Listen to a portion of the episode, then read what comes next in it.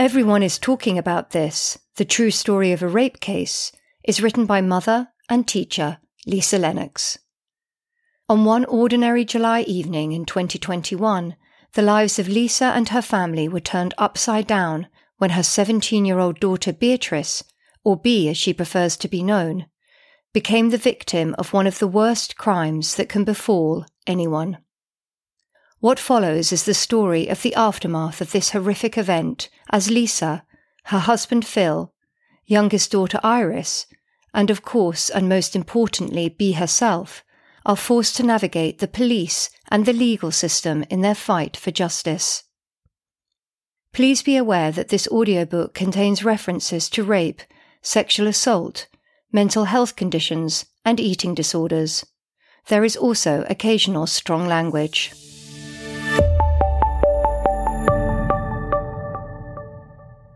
That evening, we go to the Haven. It's one of several specialist units across the city designed to work only with victims of sexual abuse. At least some things have improved. Back in my youth, I seem to remember that women reporting a rape often got examined by police officers at the station and not always female ones. It's good that such places as the Haven exist now, but simultaneously awful that they have to, that we need them, and so many of them. It says a lot about our society, and none of it good. The clinic is located amidst a huge complex of red brick Victorian buildings. It has the air of being, when it was built, the kind of place from which there were only two ways out in a box or in a straitjacket. NHS signs point to this department and that, always ending with a strict, capitalised reminder of no parking. Dutifully and obediently, we search for a parking space on the street outside and luckily find one. We wait until two minutes before six to leave the car. They have to give you five minutes leeway, I say, trying to convince myself as much as Phil or Bea. We shouldn't get a ticket. Even in extremis, fear over London traffic wardens is ever present, and a £60 fine feels like it would be the last straw right now. We make our way through the maze of buildings to the far end, where we finally locate the Haven unit. David is waiting outside. Where's your car? he asks. On the road, I reply. We didn't think we were allowed to park in here. There's a space here for you. He points at the area right in front of the glass doors. Oh. I look at Phil and then at David. We didn't know. In my mind, I'm hissing, You could have told us. Inside, we are introduced to a social worker called Joanne and then put in a small, brightly coloured room with a pair of ultra shiny plastic sofas facing each other across a coffee table. It's all brand new, Joanne announces proudly. It looks it, I say. We've just moved in this week, she continues, so we're still getting used to it. She hands us the controls for the TV. Can I get you a drink? she asks. No, we're fine, I say. I just want to say I'm sorry. It's a terrible thing you're going through. I blink back a sudden, unexpected rush of tears, those that come when a stranger is kind, and smile as best as I can. Thank you. We appreciate it. She takes B away with her. When they've gone, for want of anything better to do, I turn the TV on. It plays one channel, Sky Arts, on which a presenter who can't stop saying wow is being shown round a historic castle. I turn the TV off and try to read my Kindle, but I can't concentrate. There's a noise in the room, a steady rhythmic thumping. Thump, thump, thump, thump, thumpity thump. Every few seconds it pauses, giving the ephemeral hope that it might have stopped altogether. And then it restarts, the same pattern. Thump, thump, thump, thump, thumpity thump. What's that noise? I ask Phil. He screws up his face in an expression of despair. I don't know. We sit in silence for a while, unable to stop listening. Thump, thump, thump, thump. Thumpity thump. I think it's the air conditioning, I say, pointing to the solid block of an AC unit I can see through the window. I think it's a bloody sick joke, responds Phil, head in hands. I try the TV again to drown out the noise. It's an art program now, people daubing huge canvases with lurid colours like overgrown toddlers in a nursery. It is watching paint dry, literally. I gaze at the screen for a few minutes and switch off. I try to focus on the book I'm reading, but it's almost impossible with the constant noise. David had told us almost immediately after we arrived that he would be working in the neighbouring room for the duration. At some point, he puts his head round the door. He asks us about the friend Bea was with on the evening in question. Sophie, what do you know about her? She's a friend from the eating disorders clinic, I tell him. I've only met her once before. On that occasion, they got very drunk with alcohol Sophie bought. I pause. So, what I think about Sophie is she's probably a lovely girl, but she encourages Bea to drink alcohol. That's why Bea didn't tell me who she was meeting. She knew I'd be cross and perhaps tell her she couldn't go. David nods. Great, thanks for clarifying that. He looks towards the ceiling. Thump, thump, thump, thump, thumpity thump. That's an awful noise, isn't it? We nod in agreement. I'm assuming he's going to offer to try to do something about it, offer us somewhere else to wait. But he doesn't. Right, I'll see you later then, he says cheerily, and leaves. The noise responds in kind. Thump, thump, thump. Thumpity thump. We've already been there for two hours. Another three hours pass, accompanied by the relentless thump. In the first lockdown, I set myself the task of learning to solve cryptic crosswords, and I've brought a book of them with me. I complete two and then try to read my book again, but nothing sinks in. Another hour ticks and thumps slowly by. David comes back. Would you like to see the doctor when she's finished her examination? My instant reaction is possibly, a subsequent one. How long will we have to wait? It's midnight already and I'm running on adrenaline after having only had two or three hours sleep the night before. Yes, says Phil, taking the initiative. Right, replies David, I'll let her know. He turns to leave. I don't know how you can stand that noise, he adds, as he departs. We can't, I want to scream at him, but what choice do we have? We wait again. Thump, thump, thump, thump, thumpity thump. Six hours we've been here now. Thank goodness I arranged for Iris to spend the night with a friend. Finally, at half past twelve, Joanne comes to get us and takes us to a reception area to meet the doctor. It's a largish space with more brand new furniture, chairs this time rather than sofas. There is no thumping. I look at Phil and I can see he's thinking exactly the same as me. We could have been sitting in here the whole time. Why did no one tell us this room existed? Gosh, it's quiet in here, I say, unlike the Chinese water torture of the other room. I explain to Joanne about the noise. She's apologetic. Why didn't you say something? she says. It hardly seems worth telling her that David was fully aware, but did not suggest there was anywhere else we could go, and so we assumed there wasn't. Then the doctor arrives, and our attention turns to her. She's much older than I expected, and she leans on a walking stick throughout our conversation. I'm immediately full of admiration for her, for her gentle manner, air of expertise, professionalism. I wonder where she trained and when. Was she a pioneer in this field of sexual assault, a redoubtable advocate for specialist centres for women? I want to know everything about her, her history and her career, but of course I can't ask. She doesn't have time, it wouldn't be appropriate, and anyway, Bea is in a room somewhere, waiting. She's been poked and prodded and examined and questioned for hours already. Poor, poor little girl. The doctor has handed Phil an envelope containing information leaflets and booklets, and they are discussing its contents. The fog of paranoia suddenly descends, just as it had in the hospital yesterday. What happens to what B has said to these people? Are they spies? Do they pretend to be having a nice little chat, and in fact they're gathering information so that they can trip her up or make her reveal something that might undermine her case? Then I look at the doctor again. Her wise face and patient eyes, and I'm sure that can't be the situation. The doctor wouldn't go along with that, would she? I run my hand across my eyes. I'm so tired I'm almost seeing double. There are things I should be asking follow up medical tests for STDs, counselling, support. But if she tells me, I'll just forget. My mind can't seem to retain anything right now. Is Beatrice all right? I ask instead, weakly. She's okay, given the circumstances, replies the doctor. She's a wonderful young woman. You should be very proud of her. Again, tears instantaneously begin to prick behind my eyelids. I want to collapse onto the floor and say, I am, I am, I am, and I let her down and I'll never forgive myself, but I'm too tired, and anyway, it's not about me and my pain. I sniff, compose myself, and say, Thank you, we are. And then, has she remembered anything more yet?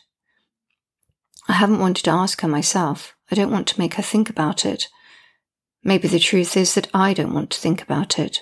The gruesome details the appalling abuse. Not much, replies the doctor, but that's very common with the trauma of rape. It's a very specific trauma. She repeats the word after a pause because there really isn't another one that will do. Therapy is useful in the long run, she continues, but we sometimes find it's more beneficial after the trial, that it's better to wait until the criminal justice system has run its course. I nod. It's not until much later in the process that I realize that the doctor's words have a double edge, that they are, in effect, words of warning. Phil goes to collect the car, and Beatrice is brought downstairs. She's paler than ever, whiter than a sheet, eyes blank, face expressionless with exhaustion. Come on, I say, his daddy. Let's go home.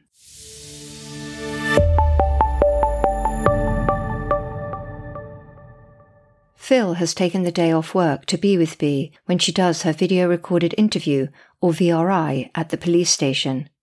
He took time out of the workforce when Bea was ill, as one of us had to be with her more or less constantly, supervising her three meals and two snacks a day. We decided that my salary, though only that of a humble classroom teacher, was at least stable and guaranteed, as opposed to his erratic freelance earnings, so I should continue to work while he looked after Bea.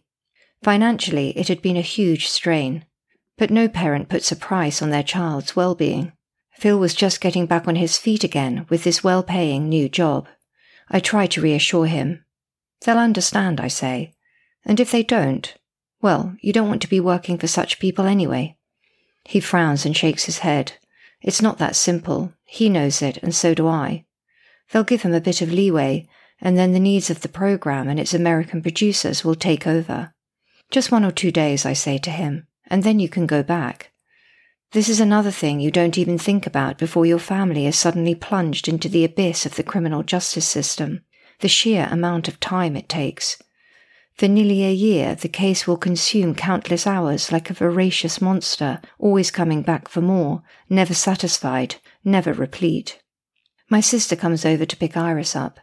She's taking her and her cousins to stay with our parents in their Cotswold village that is too ridiculously pretty for words, a chocolate box place where people live chocolate box lives and rapists don't roam the streets on summer evenings, or any evening come to that. Having grown up in the country, in a tiny village a mile or so outside a small town, in adulthood I've rejected the rural life. No bucolic idyls for me. I like the city, the anonymity, the possibility, the fact that everything is on my doorstep. For teenagers, I always thought that London was the best place possible, where you can be independent, Go where you want, when you want, not like where I was brought up, where you needed a lift everywhere, and there was nowhere to go and nothing to do when you got there. But as I wave Iris off in my sister's car, I wonder if I've been wrong all along, if I could have kept my child safe in the country. My phone rings. It's a social worker. The police have made a referral to Children's Services and they want to put Beatrice on a child protection plan.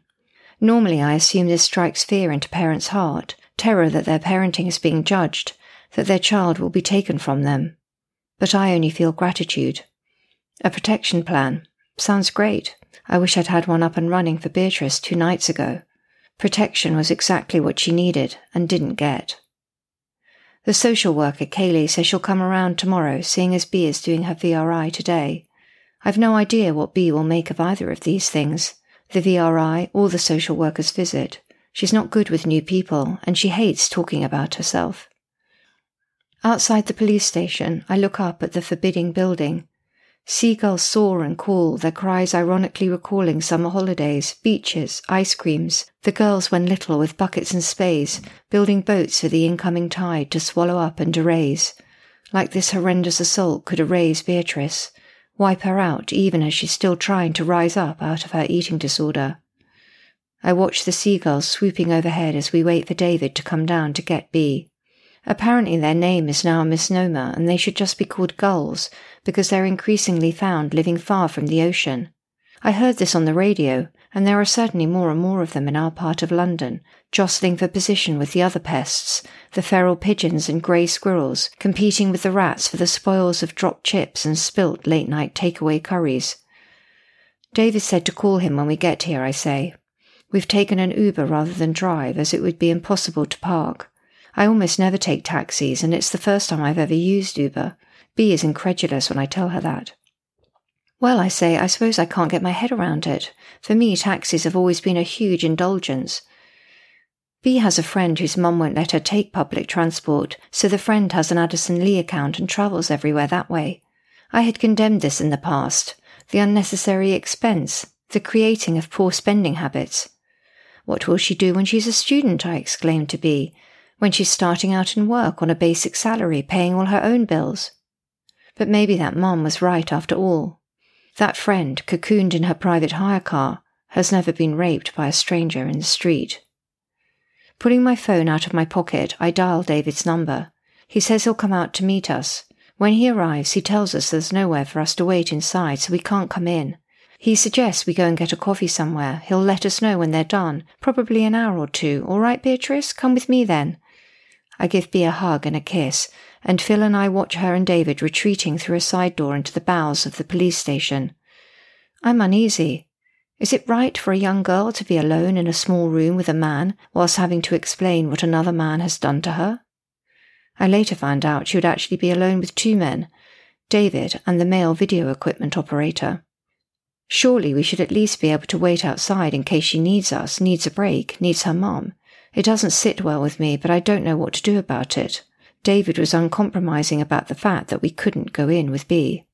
Listlessly, we amble down the street and find a cafe where we sit down at an outside table. A couple of women with young babies are in residence at one of the other tables, with all the paraphernalia infants require around them buggies and changing bags and teething rings.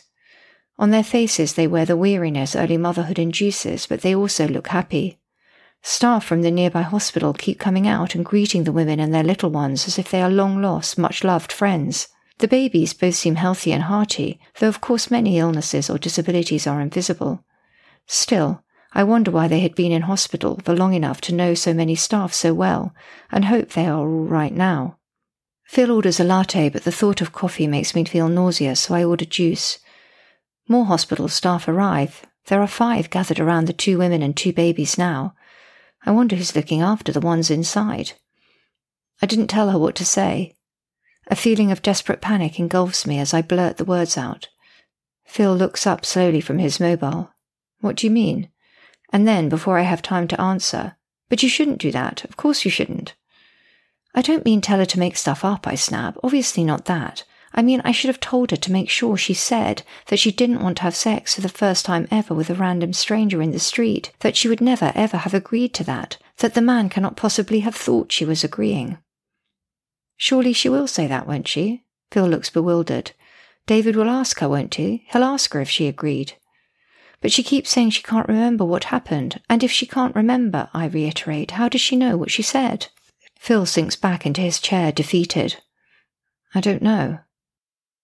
A waitress arrives and plonks two plates of salady food in front of us lentils and squash and beetroot and something wrapped in pastry. Normally I'd love a lunch like this, but I've got no appetite. My stomach is tight with fear and apprehension. This interview is Beatrice's chance, her only chance other than cross examination, to make it clear that she did not want to do whatever this man made her do. And I didn't tell her to make sure she made that absolutely crystal clear.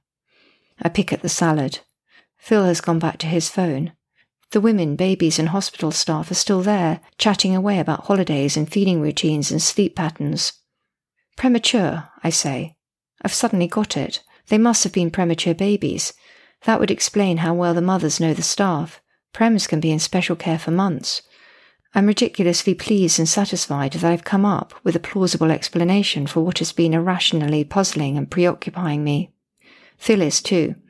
Glad you've worked that out, he says dryly. You looked as if you were on the verge of going over to ask them. No, I wanted to solve the mystery myself, I reply.